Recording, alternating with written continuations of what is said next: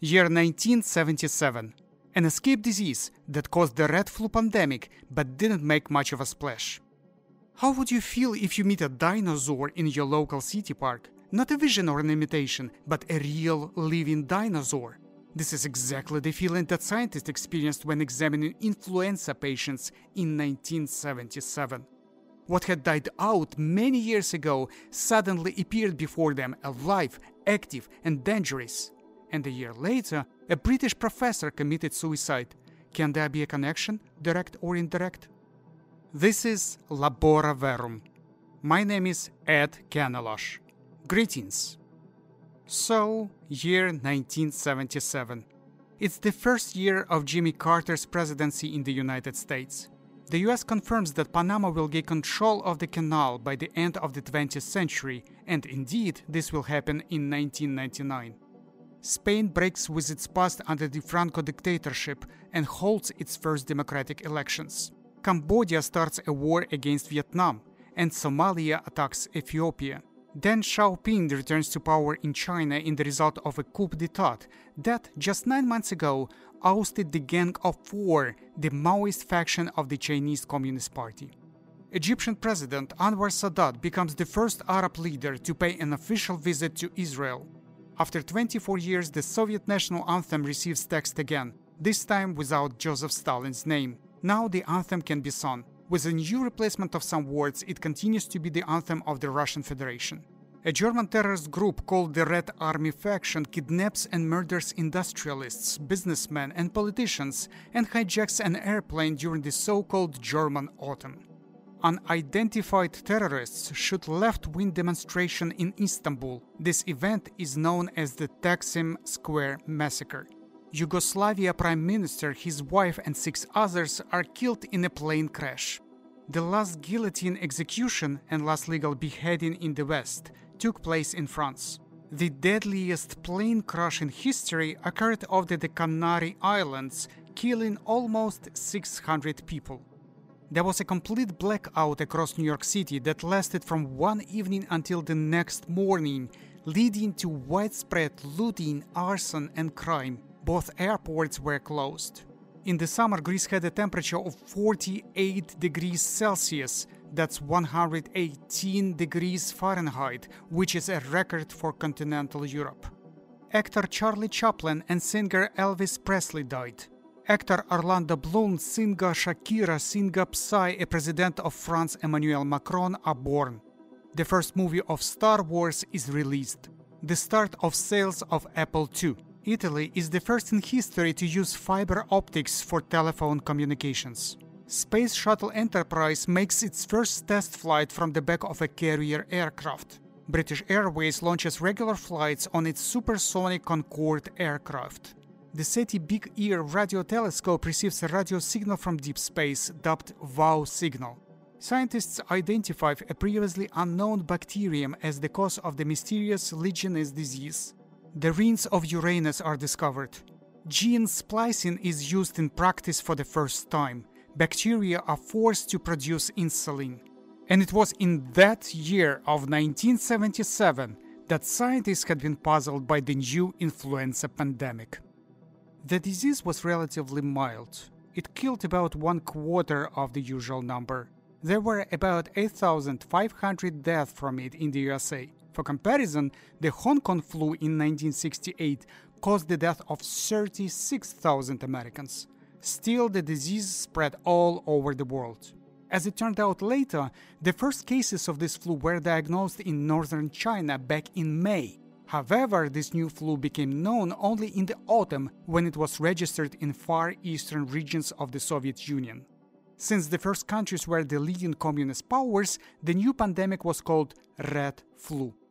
By winter, the pandemic spread throughout the USSR, continental Europe, and Great Britain, and in January of the following year of 1978, it was registered in the USA.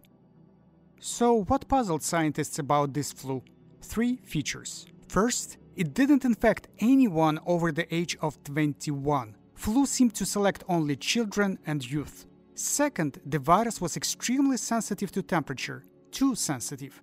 And finally, and most puzzling, it was an extinct virus. It belonged to the same virus group that caused the Spanish flu during and immediately after the First World War. This group became completely extinct in the late 1950s. Its reappearance was as impossible as the dinosaurs' reappearance. In theory, evolution could take a strange path and shuffle the genes so that a dinosaur reappears, but in reality, it's simply impossible. It's as impossible as writing a poem with blocks of letters, shaking the box, and hoping that the poem reappears. And still, this is actually what scientists saw in red flu. The influenza virus is not a single biological species. There are four different biological species. In fact, the difference between them is so great that they form four different biological genera. Each genus consists of one species. Their names are easy to remember A, B, C, and D.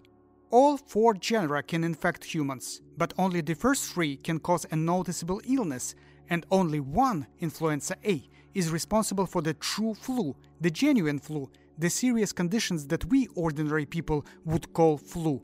Only this genus, the influenza A virus, causes pandemics. The influenza A virus is constantly, relentlessly, continuously changing. The changes are subtle. The virus definitely remains the influenza A virus, but it's never the same. It's slightly different every time you encounter it. You can think about it as about changes in your car. You can change the color, tires, mats, or headlights in your car. The car will become a little different, but it still remains your car. These changes explain why our immunity developed in the last flu season never fully works in the new flu season. These changes can affect any component of the virus, but to distinguish one variant from another, scientists have chosen certain markers that are easy to identify. These are two proteins that are located on the surface of the virus. These proteins are called H and N. H stands for hemagglutinin, which is responsible for the ability of the virus to stick to the surface of our cells. In lab, but not in our bodies. This protein also causes red blood cells to aggregate together, hence the name, which means blood glue in ancient Greek. N is neuraminidase. In the past, the molecule on the surface of our cells that N targets was called neuraminic acid, hence the name. N breaks the chemical bonds established on the surface of our cells by protein H. Thus, it appears that the N works in opposition to the H, but in fact they work in concert. H makes sure that the virus has found the right cell in our body. It does this through a simple test. If H is able to stick to the surface of a cell, that's the right cell. When it's confirmed, N allows the virus to peel off and get inside the cell. Constant changes in the virus slightly alter these two proteins. To date, H has been observed in 18 variants and N in 11 variants, so by combining these two markers, to date, about 198 viral rearrangements, or subtypes as they are called, can be identified. Each variant of each of these two proteins is assigned its own number, so you can distinguish one H protein from another by saying, for example, H3 or H18. The same is true for protein N. You've probably heard names like H1N1 flu or H3N2 flu. This is how scientists distinguish one virus subtype from another. H3N2, for example, means influenza A virus with type H protein number 3 and type N protein number 2. H3 and 2. This does not mean that viruses of the same subtype from different years are identical. As we remember, the virus is constantly changing. So, no, virus variants even from the same subtype are different. The fact that they all belong to the same subtype means only that all these variants have the same H protein and the same N protein. They are closely related, more closely than to variants of another subtype. It's like human families. The fact that certain people belong to the same family does not mean that those people are identical, but it certainly means that they are closer to each other than to people from a different family. An extinct H1N1 virus caused the pandemic of 1977. The virus variants that belong to this H1N1 subtype caused the Spanish flu of 1918 1920, continued to circulate for several decades with permutations weakening the virus, underwent a relatively significant genetic change in 1947, and finally disappeared in the late 1950s. But how can a virus, especially flu virus, get extinct? The influenza virus dies in our body when we, those who have flu, recover or die.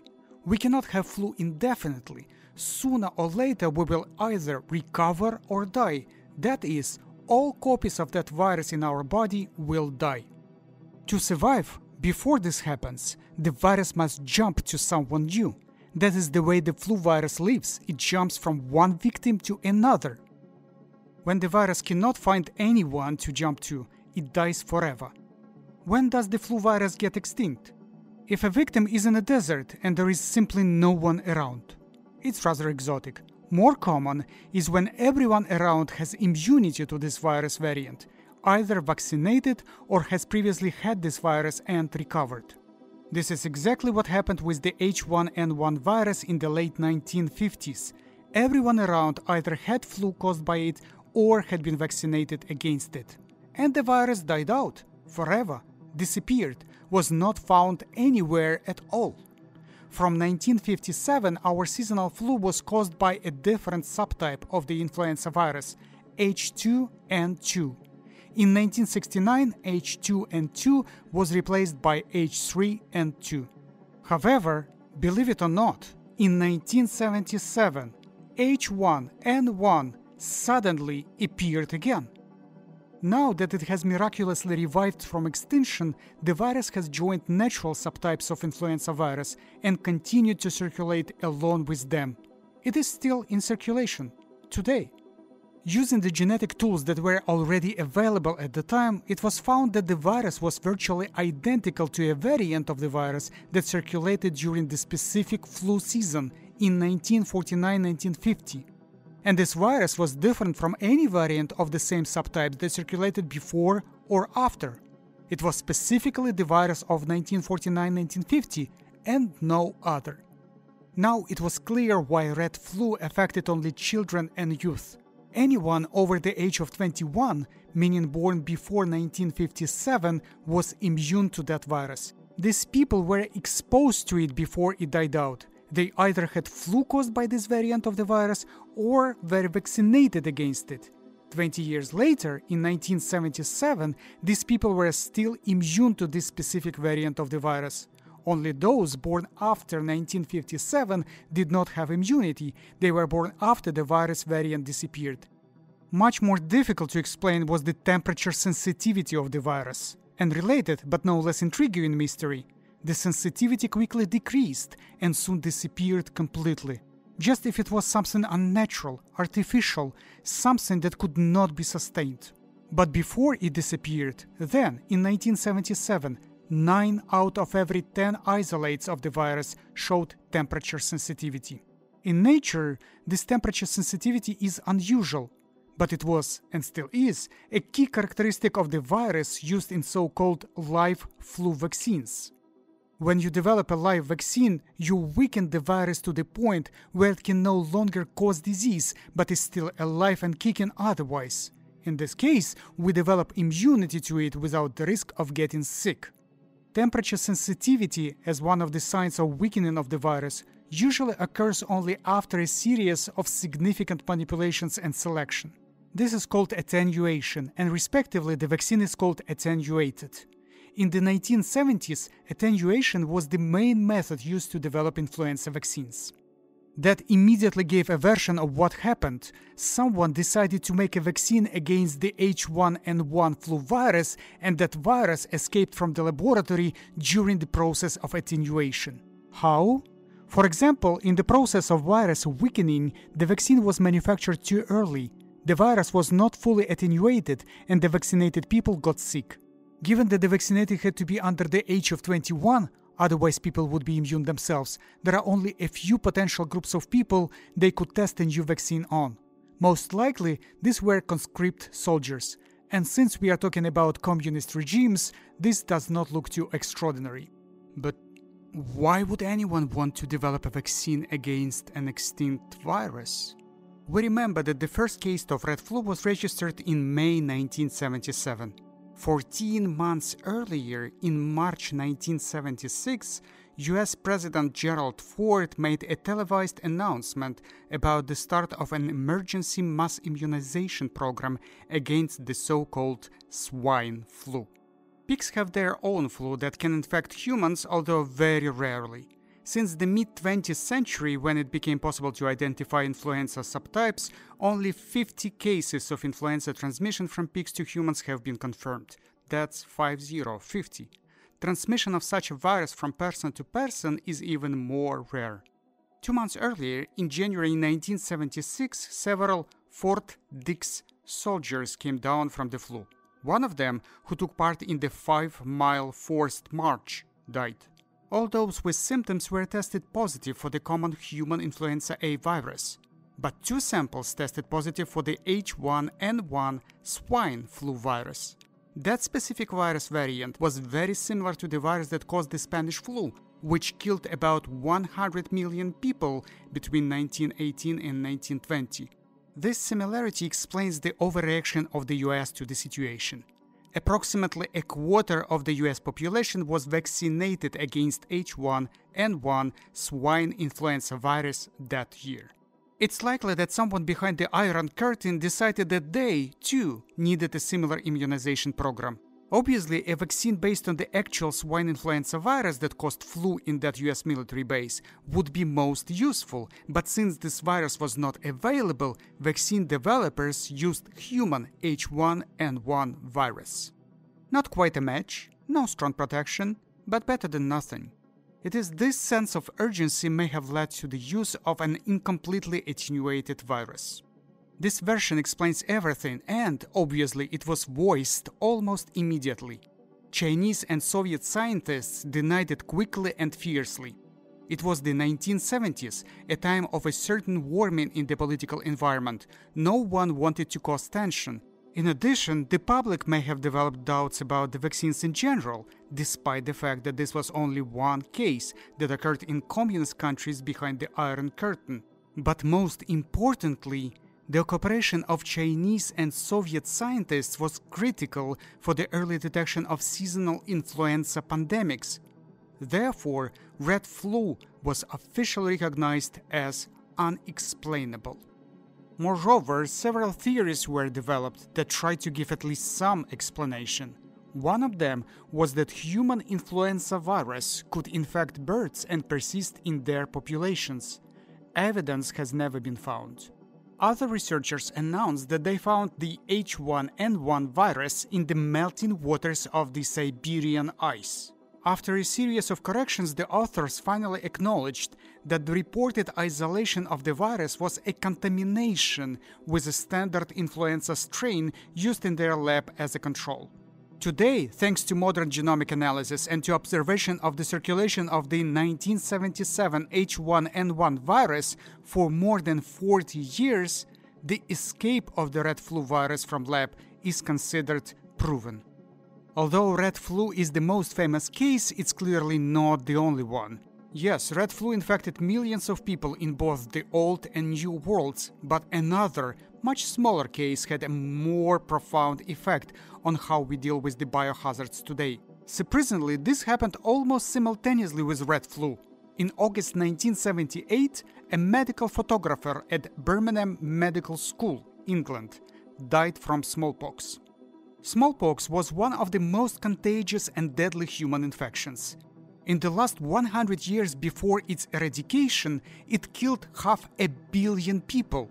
In the 18th century, the century when Edward Jenner developed the first ever vaccine, the smallpox vaccine, the disease killed 400,000 people each year. At that time, one of every 7 to 10 children born in Europe died of smallpox. At least six European monarchs were killed by that disease. A third of all cases of blindness were caused by it. However, when the Birmingham photographer died, smallpox was on its way to being officially declared eradicated. The last case of natural infection was registered in a hospital cook in Somalia in October 1977, 10 months before the Birmingham death. Since the Somalia case, there has not been a single wild case of smallpox in the world. The thing is that smallpox can only infect humans. The virus simply cannot survive in animals, or in air, water, or soil, only in human bodies. Therefore, the absence of sick people means that smallpox has disappeared from our planet at all. The complete eradication of smallpox, by the way, is the first eradication of a disease in history. It was officially announced two years later, in May 1980. But this is about wild smallpox. The death in Birmingham occurred after the last wild case, and we already understand that it was caused by the virus that escaped from a lab.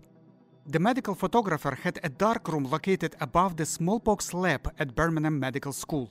The lab was planned to close fully by the end of that year of 1978, and work at the lab was accelerated to complete all projects in time for the closure. According to one of the versions, air from the lab centrifuge, which apparently contained smallpox particles, seeps through the old insulation into the ventilation ducts. The photographer got infected and she infected her mother. 500 people were quarantined. The mother survived, but the photographer died. This death is the last recorded death from smallpox. Also, photographer's father died. He died of cardiac arrest while visiting his daughter in the quarantine ward of the hospital.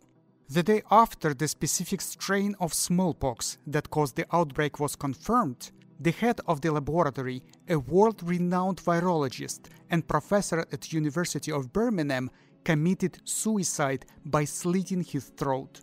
Incredibly, this case is like a deja vu of a smallpox outbreak in the same area 12 years earlier, in 1966. It was also about a medical photographer who worked at the same medical school. The photographer contracted a mild form that went undiagnosed for two months, leading to 12 more cases. All infected survived. In total, from 1963 to 1978, that's 15 years, there were only four wild cases of smallpox without a single fatality and 80 cases, 80, 80, with three deaths of smallpox due to various laboratory errors. The Birmingham incident resulted in the destruction of all smallpox stocks in the United Kingdom. Currently, smallpox is stored in only two centers in the world the CDC in the United States and the Vector Institute in the Russian Federation. Our biohazard procedures have been radically revised around the world, and the way we deal with dangerous infectious agents today is largely based on what happened in Birmingham. Well, that's it for the story of virus escapes from labs for today. If you would like to know more, I would recommend to read Kilbourne's Influenza Pandemics of the 20th Century and Furmanski's Laboratory Escapes and Self-Fulfilling Prophecy Epidemics. You can find a more detailed list of references along with the key points of the story and many other stories in our Facebook page. It was Ed